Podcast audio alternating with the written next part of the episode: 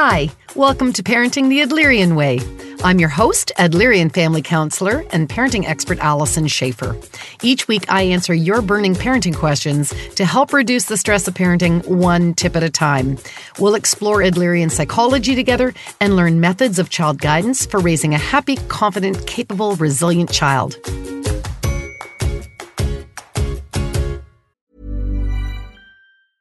Ryan Reynolds here from Mint Mobile. With the price of just about everything going up during inflation, we thought we'd bring our prices down. So to help us, we brought in a reverse auctioneer, which is apparently a thing.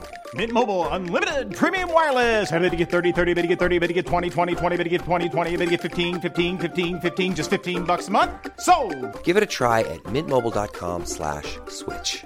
$45 upfront for three months plus taxes and fees. Promo rate for new customers for limited time. Unlimited more than 40 gigabytes per month. Slows. Full terms at mintmobile.com. Planning for your next trip? Elevate your travel style with Quince. Quince has all the jet setting essentials you'll want for your next getaway, like European linen, premium luggage options, buttery soft Italian leather bags, and so much more. And is all priced at 50 to 80% less than similar brands. Plus, Quince only works with factories that use safe and ethical manufacturing practices. Pack your bags with high-quality essentials you'll be wearing for vacations to come with Quince. Go to quince.com/pack for free shipping and 365-day returns. Many of us have those stubborn pounds that seem impossible to lose, no matter how good we eat or how hard we work out. My solution is PlushCare. PlushCare is a leading telehealth provider with doctors who are there for you day and night to partner with you in your weight loss journey. They can prescribe FDA-approved weight loss medications like Wegovy and Zepbound for those who qualify. Plus, they accept most insurance plans. To get started, visit plushcare.com slash weight loss. That's plushcare.com slash weight loss. Hi, it's Allison. Welcome back to the podcast.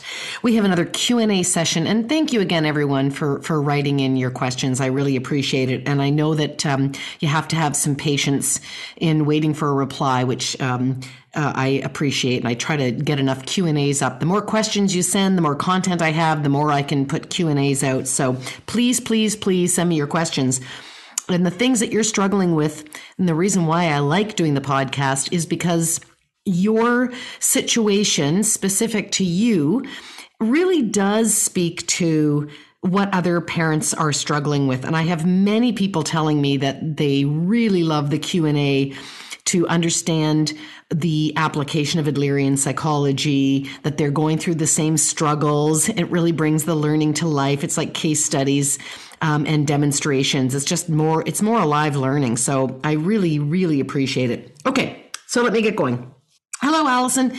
Yesterday evening, my husband and I shared with our son that we will be moving an hour and a half away this summer. We moved to BC from Ontario when our son was in kindergarten, and he's going to be starting a new life in grade nine in another small mountain town. He already started high school in grade seven due to the overcapacity in the elementary school here. I have to think about that. I, am not sure um, that that might have had to do with the physical location of his class as opposed to being accelerated two grades. Um, do you have any advice about moving and starting a new school for a tween? Thanks in advance. Uh, so thank you for for the question.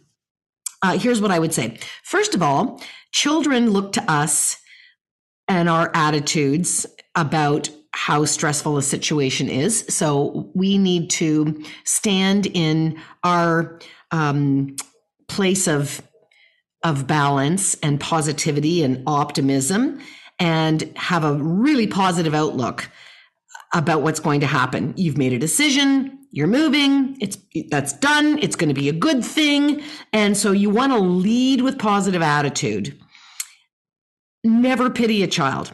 I think this is a really important message in Adlerian psychology because when we feel sorry and pity a child, what we're doing is we're sending in, in subtle ways messages that say, I don't believe you'll manage. It's a vote of non confidence to pity a child. And of course, if we don't believe in them and if we don't think they can manage and we don't think that they can handle this challenge, why would they think any higher of themselves than their parents think of them? Right? Why? Why would you? If my mother and father, or mother, mother, father, father, whatever your family configuration is, if they don't believe in me, why would I surpass their perspective they look to us. They look to us to be able to assess what a situation is. So never pity, have a positive attitude. Now, at the same time, you don't know, don't assume he might be thrilled with this decision. Don't make assumptions. You don't know what their reaction is. It's an incredibly subjective experience of how a child is going to handle a situation like this. It's very much like with siblings. Some kids love the fact that they're going to have a baby sister. Other siblings are going to say, put that baby back. I never asked for that baby. But you don't know. So don't assume. Find out what their subjective interpretation is about this move. And if they say to you, I'm not happy about it, then we need to validate their emotions. And you can validate emotions without being pitiful. You can say, I am so sorry. I know you really just got settled into this place and you're going to miss your friends and tell me all about why this sucks for you. And you just validate it. And you're like, yes, change is hard. You, you were not consulted. You know, your big people in your life are making decisions that impact you. And, and, um, it, you know, it's, it, it doesn't seem fair. And I get that. I, I totally get that. Um, it's okay to be sad. It's okay to be mad. It's, oh, you know, I, I hear you. I do. Um, it's going to be a challenge. We considered the impact on you when we made this decision. We did. We didn't do this with some capriciousness for just putting our needs first. We had to think about it, and um, and thank you because you're going to have to shoulder a bit of the load. But thank God we know you and we know that you can manage because you did when we moved from Ontario and you've been in unusual circumstances. You had to start high school in grade seven because they didn't have a place. Like you're somebody who can shoulder a load, and we really appreciate that about you. So, what can we do for you to make this better? Um, what what's going to make you feel comfortable? And so, bring them into the conversation. And a big part of it for for our you're saying tweens, and probably for all people, um, people don't like the unknown. You know, the the fear of the unknown, and what town, and what school, and what friends. They're very concerned with friendships in their tween years. Um, that is their their survival is to to know that you belong in your peer group. So how can we smooth out um, in advance some of the the unknowns and the social things? So part part of it is I would say um, can you go visit the town in advance? I don't know how far away it is, whether you can do a trip and show them around. If you can't, can you go to Google um, Street View and like show them the, a virtual map of their street, of their high school, um, of things in the neighborhood where, you know, things so they can kind of like psychologically get themselves rehearsing moving into this new environs. Um, plus, you want to also say, look at in this day and age, even though we're physically moving, thank God we live in a virtual world. We have FaceTime, we have text messages, you know, you're on Instagram and social apps. And so we'll make sure that you stay connected to your friends and we'll go out of our way to make sure that you get back to our old town or that we make arrangements to get your friend here for weekends and start getting them feeling secure that they're going to be still connected to that group. Um, and keep bringing up those strengths how did you manage to move before? How did you manage to settle into high school when you were in grade seven? Remind them that they are somebody that has capabilities that they're going to be called to use again and um, that you have faith in them, that they have the skills, they have the tools, they've done this before in different capacities, they're going to do it again.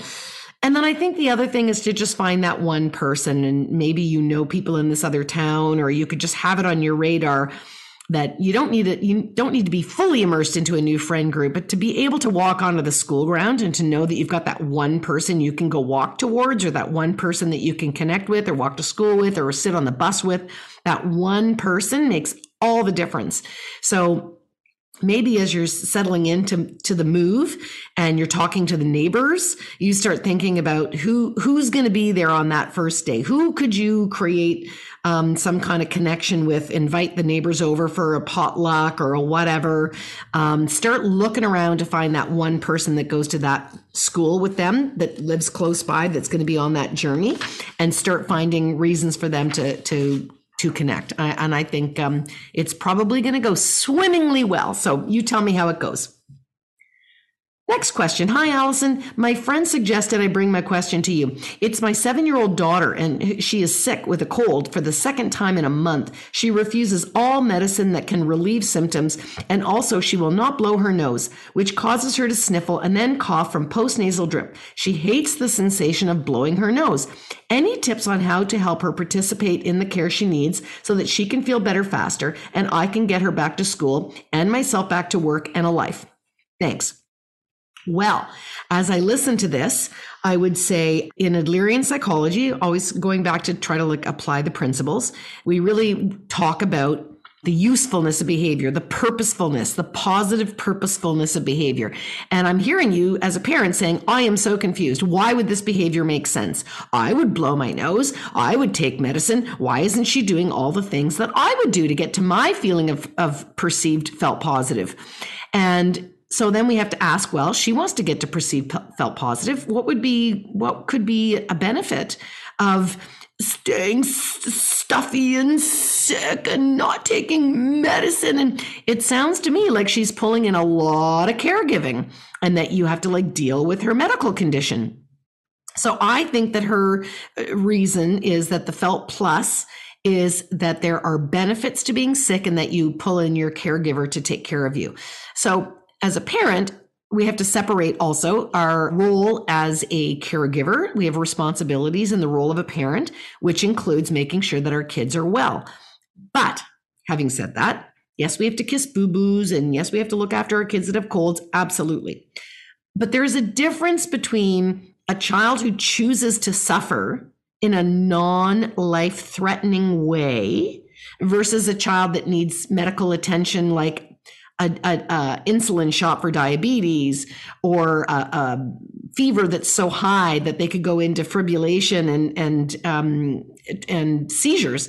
So the fact that she doesn't want to get rid of her stuffiness by blowing her nose, who's suffering? Who's suffering? It's her stuffy nose. You don't need to be her caregiver. So there's a difference between saying, I see you've chosen to suffer with a stuffy nose. Um, you could feel better by blowing your nose, but I see you've chosen not to. That's a choice you can make. Um, go ahead. But I don't need to be here to console you over your choice. You know, you, you choose to suffer, so suffer alone. So I would not give her the added payoff and attention for being the sickly one. Now, remember, and I think this is another part that maybe gets missed as we're talking about this because it's not fair when we're saying this is the child's creative solution to try to solve a problem, and they have creatively, in a maladaptive form, found a way to engage you by being ill. So, yay to the creativity and wisdom of the child. If we're then going to say, don't allow their undue attention seeking to reach their goals, we still have to go back to this primary source, which says our children are trying to solve the problem of connecting with us and they're doing it in maladaptive ways. So, what are we doing? Or how could we take some ownership over the fact that our child is not feeling connected or the ways that we attend to them come from maladaptive ways? How do we show our child that they're important and connected and attached in meaningful ways through our parenting behaviors that are adaptive? You know, are we um, recognizing them when they are doing right, doing good, contributing, helpful? Are we only paying attention to them when they're achieving or sick? Um, you know, we spend a lot of time dealing with kids when they're off task, and we just don't spend enough time with our connectivity when they're on task. When our kids are being lovely, we tend to say, Oh, they're fine. I'll go make dinner. Oh, they're fine. I'll go return some emails. As opposed to saying, Oh, my juicy goodness. I just, you know, tell me about your day. Um, come help me do this. Thank you so much. I really appreciate that you hung up your coat. I love the way that you're getting excited about folding the laundry. Tasks are so much more fun when I do them with you. We just don't talk that way to kids. So, so if we're going to ignore the sniffles, and the illness symptoms, can you give the same amount of attention to pro social behaviors? Can you give the same energy, enthusiasm, excitement to, you know, oh, I love hearing about your book and oh, thank you for picking that up and please keep me company. That's where we have to turn up the volume. Um, so I think if you can give that a go, see whether or not she realizes that sitting around suffering with nobody caring gets her nothing and being healthy happy and engaged positively draws you in like there's no tomorrow. So we have to we have to contribute that part of the equation if we want her to make some different decisions about her behaviors. Hope that helps.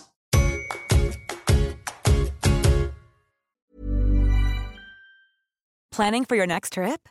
Elevate your travel style with quince quince has all the jet-setting essentials you'll want for your next getaway like european linen premium luggage options buttery soft italian leather bags and so much more. And is all priced at 50 to 80% less than similar brands. Plus quince only works with factories that use safe and ethical manufacturing practices. Pack your bags with high-quality essentials you'll be wearing for vacations to come with quince. Go to quince.com slash pack for free shipping and 365-day returns Ryan Reynolds here from Mint Mobile. With the price of just about everything going up during inflation, we thought we'd bring our prices down. So to help us, we brought in a reverse auctioneer, which is apparently a thing. Mint Mobile unlimited premium wireless. Have to get 30, 30, bit to get 30, bit to get 20, 20, 20, bit to get 20, 20, bit to get 15, 15, 15, 15 just 15 bucks a month. So, Give it a try at mintmobile.com slash switch. $45 upfront for three months plus taxes and fees. Promo rate for new customers for limited time. Unlimited more than 40 gigabytes per month. Slows. Full terms at mintmobile.com.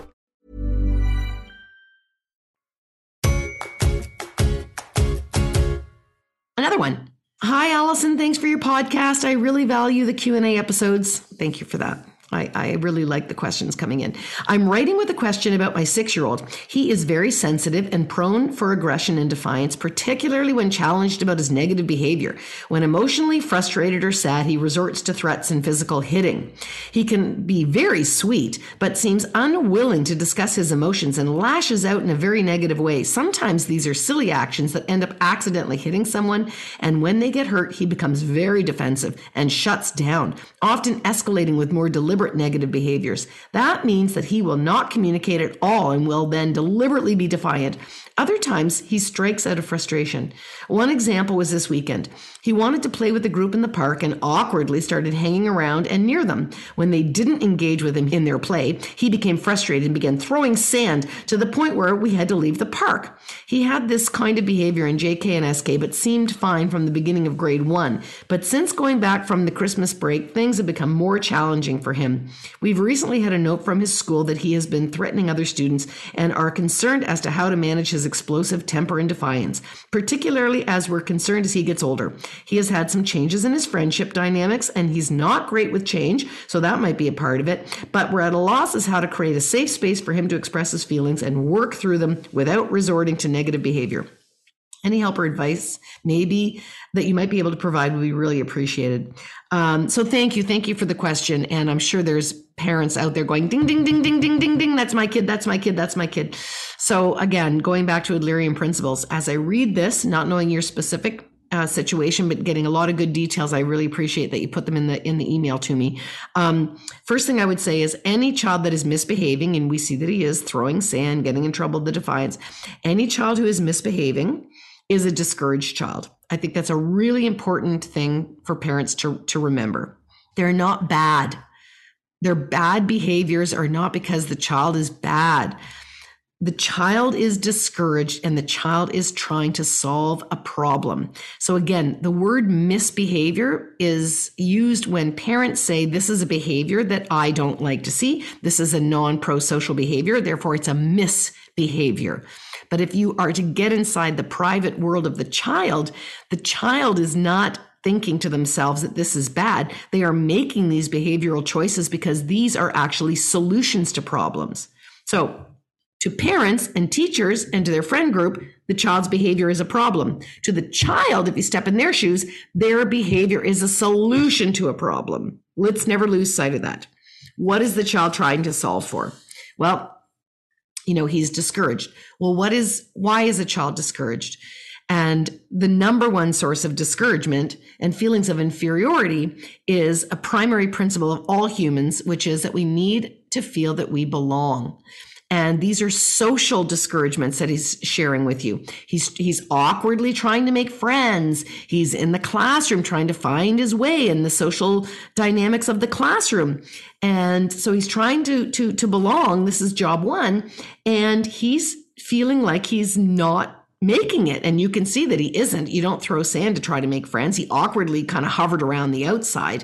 Um, but you can see that when he gets corrected or uh, fails at this when we when we call him to task on it his ego is is fragile and he's like this hurts me. I don't want to be criticized. I don't want to be corrected. I don't want to have more bad i'm, I'm flooded with bad feelings and so i shut down and, and i'm i'm now going to hurt you as you have hurt me it's an ego defense to do that um, and so you correct me or you you you know tell me i shouldn't act this way i'm i'm ego bound to say you know no I'm not going to the corner. I'm not going to do that. I'm, and so he's very sensitive about his social position and how he's fitting in.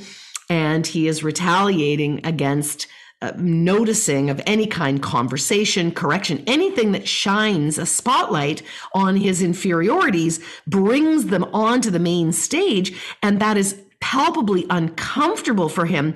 And rather than sitting there in a position of comfortability saying like, "Oh, please tell me how to be a better playmate. I really am failing in this task." He he isn't. He is um he is now in threat mode, social threat mode, fight, freeze, flee. Uh, the executive functioning of, is gone offline. He is now in full hijacked amygdala, and um, and you're seeing the, the fighting response coming out. And so God bless, he's really threatened by these things. He's really not solving the problems, the, the, the, the social problems of finding his people.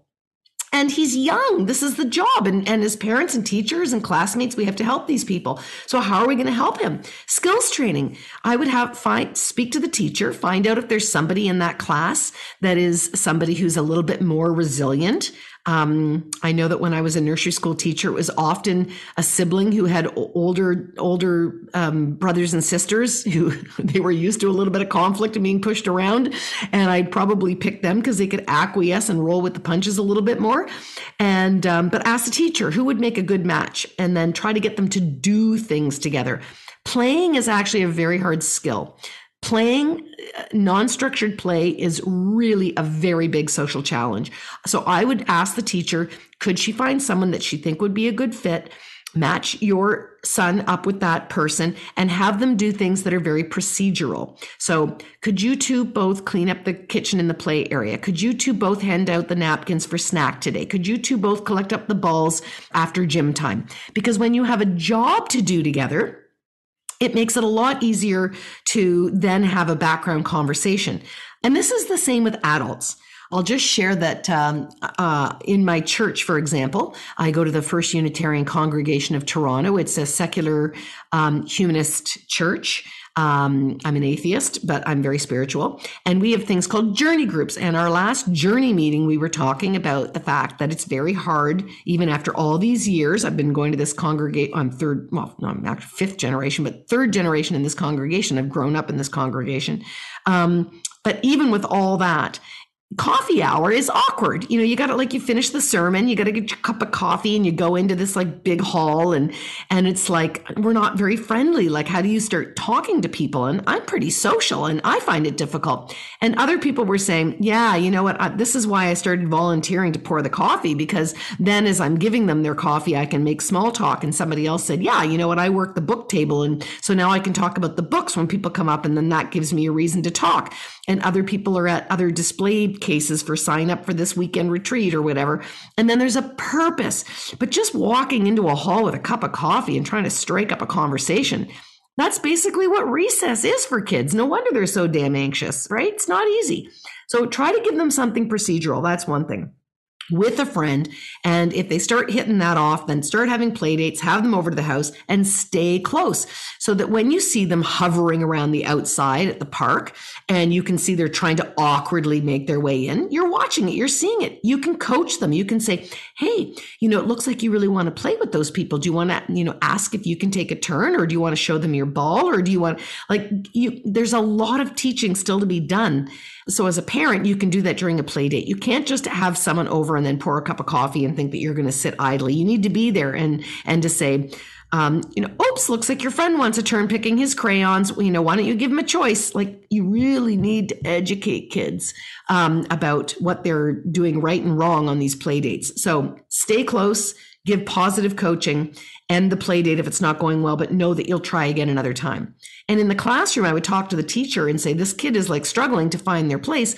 How could we put a spotlight on them, but not around how they're failing and how they're messing up in correction? Is there something helpful useful? Um, what do they do well? What what are they what are their skills that they bring? If they really like soccer then can they use circle time to like show their fellow friends their soccer moves and have everybody watch that you know if they're a good reader could they sit beside you? And as you're reading at story time that you could read a page and they read a page and you can thank them for being being a story time helper or a line leader or anything like that where they get to be in the spotlight for doing pro social behaviors um, because what they what they get recognized for they will do more of uh, and and try to really keep the the correction on the low down keep it positive um, and i think that once he finds his place uh, and a sense of security by making meaningful helpful contributions um, and being enjoyed for his strengths and talents and has a couple of social connections i think you're going to see this behavior drop right off.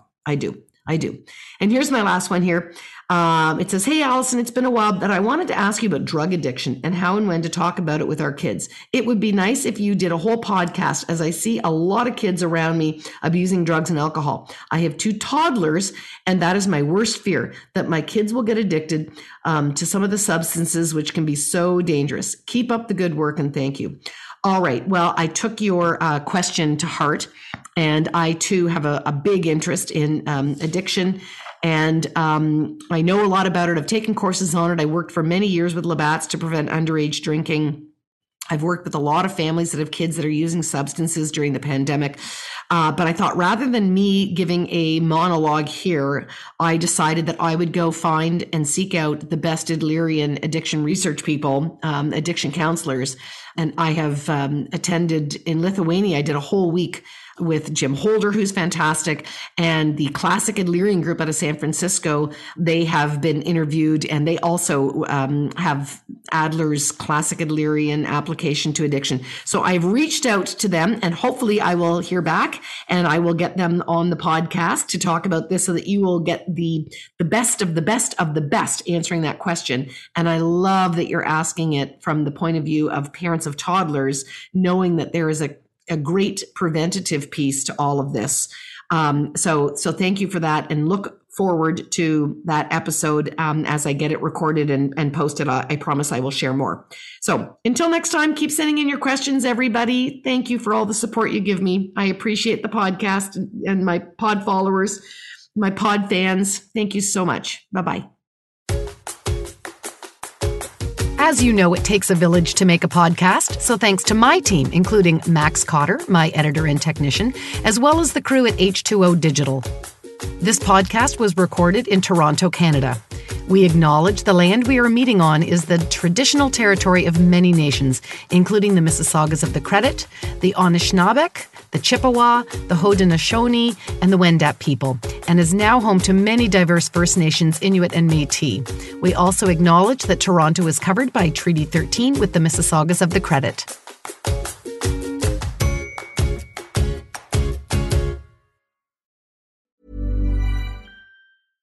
Hey, it's Paige DeSorbo from Giggly Squad. High quality fashion without the price tag. Say hello to Quince. I'm snagging high-end essentials like cozy cashmere sweaters, sleek leather jackets, fine jewelry, and so much more. With Quince being 50 to 80% less than similar brands. And they partner with factories that prioritize safe, ethical, and responsible manufacturing. I love that. Luxury quality within reach. Go to quince.com slash style to get free shipping and 365 day returns on your next order. Quince.com slash style. Ever Googled your own name? Prepare for a shock because your personal info, including addresses and phone numbers, is out there, especially with the recent hacks at some big phone and healthcare companies. But here's where Aura steps in. Aura scans the dark web for your sensitive information and sends real time alerts. Aura also actively requests that your information be removed from data broker sites, putting you back in control. Aura provides you with a complete online safety toolkit, credit and transaction monitoring, a secure password manager, a privacy enhancing VPN, parental controls, and more.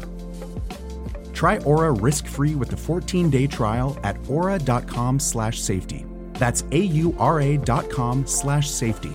Rest easy with Aura. Visit a-u-r-a dot com slash safety today.